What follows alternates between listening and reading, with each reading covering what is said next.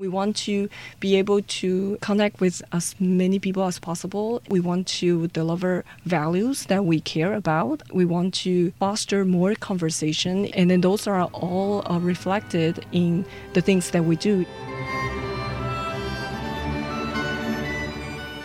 Welcome to Taiwan Talk. I'm Aspen Beilharz.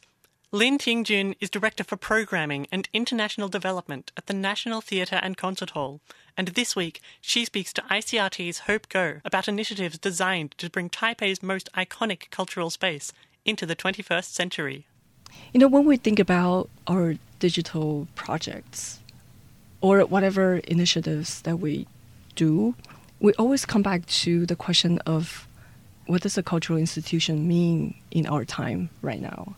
And I, I really believe, you know, it should really reflect the time that we're living right now.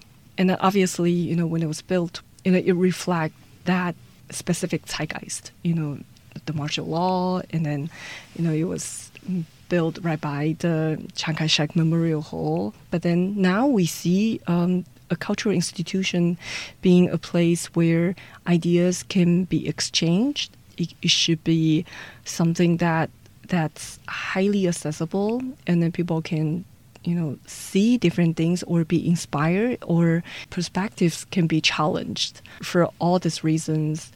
When we think about our digital projects it's not about just how are we putting the equipment that's the most current. It's more of like what does it mean for the creative process in or when we reach our audience in the future like what would they need how would they want to communicate with us um, it's with this mindset that we uh, we shape uh, the initiatives that, that we have so going back to the things that we put in it was actually the question of how if the stage is really not the last stop that we interact with our audience. How if we can interact with them, like the work that we produce are the work, but then how if they can enjoy from far away, or you know, if people who are not able to come into the theater, can we bring it to them? So that's why we had that all those 4K cameras um, installed um, in inside of our theater, and then also the concert hall. Um, this year, you know, it will happen, and then also the immersive projects that we do, and then also the virtual theater projects that we have. I often think about like I have a five-year-old nephew. What's the world be like for him? How will he be interact with the the cultural asset that we have? How are you going to bridge that gap between a generation that prefers a three dimensional experience on stage with a younger generation that is willing to accept the idea that theater, by its nature, is not limited to what you see in front of you in real life. The way I see them is really not, they don't cancel each other, they should complement each other. So when we actually film a production, the way I see them is that you should not just film them, but you should really film them a way that you should use the digital tools as, as a, a creative tool that helps expand the storytelling.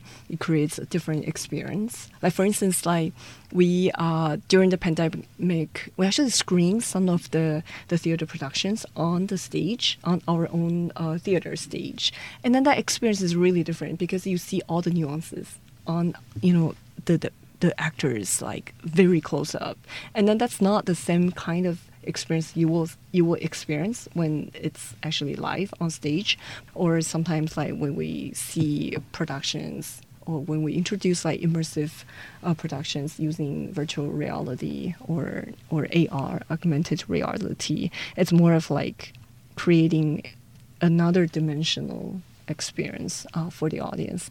But then I do recognize the the connection and then the energy is different. I, I think it's more of like you have a bigger offering. You can always choose what you prefer. And then for for from my perspective, it's more of like uh, choosing the right productions that you know in terms of its artistic language its style that fit into you know such medium um, you know characteristics and then that's a a, a, a right project. Okay, so how much of the changes that you talked about were dictated by COVID 19? Going back to the digital project, before the pandemic, we started to have that conversation. But then the pandemic really pushes us. So we, we were able to take a lot more audacious um, steps. You know, we for for me as a person, like I, I thought pandemic was a gift for me because I was able to do all the, you know, all the things that I, I didn't have to explain too much because people were just like, okay, let's give a try and then mm-hmm. see like how it goes. And then I, I think that's it's just so much fun. It really helped us like progress a lot culturally, internally like how do you bring your colleagues together in, in doing something like this? Like we have to think about the organizational structure like building a team like that that can that can actually drive something like this. It's actually a, a very very nice experience because it's like running a startup in a institution you know testing out different ideas and then implementing it in different departments. And then so that that's that aspect. So it really you know the, the, the growth was rapid.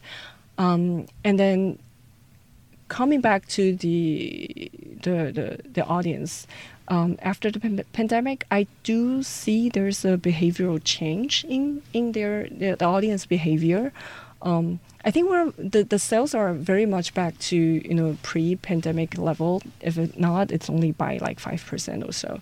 But then we do see um, they they they buy tickets a lot later now. Like before, we would when we launch programs, like we would see perhaps like the pre pre sale period, we, we would be able to you know sell maybe fifty percent.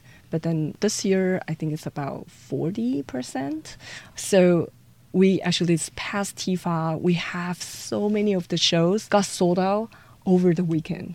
Like after the the first opening and then you know maybe there are like two more two or three shows happening we can sell more than like 1500 tickets in two three days. And then that's something that's very drastic for us. So it's like word of mouth become becomes so so important. Like you know people talk about like oh this show's wonderful you know they share about it on social media.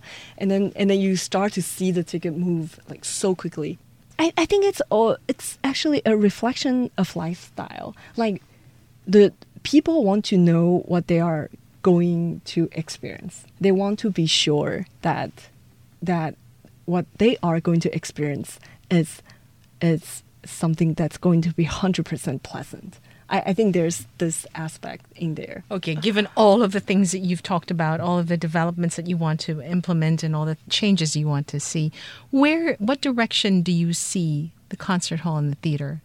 I think in, in our organizational culture, we are very. Uh, I would I would describe like we are very, very you know into new ideas. Like we embrace uh, new ideas. We try mm, different things. We take on, we, we get on adventures very, very often. I, I think that's the a, a big contrast from our appearance.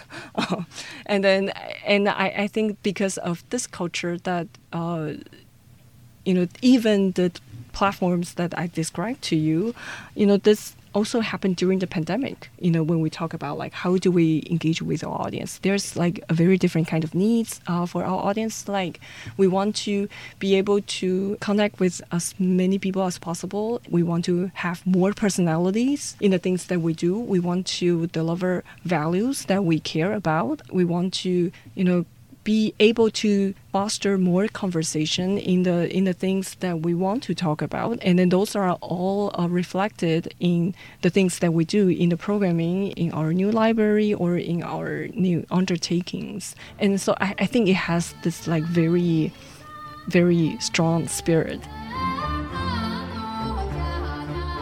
And that does it for this week's episode of taiwan talk You've been listening to Lin Ting-Chun from the National Theatre and Concert Hall, speaking with Hope Ngo.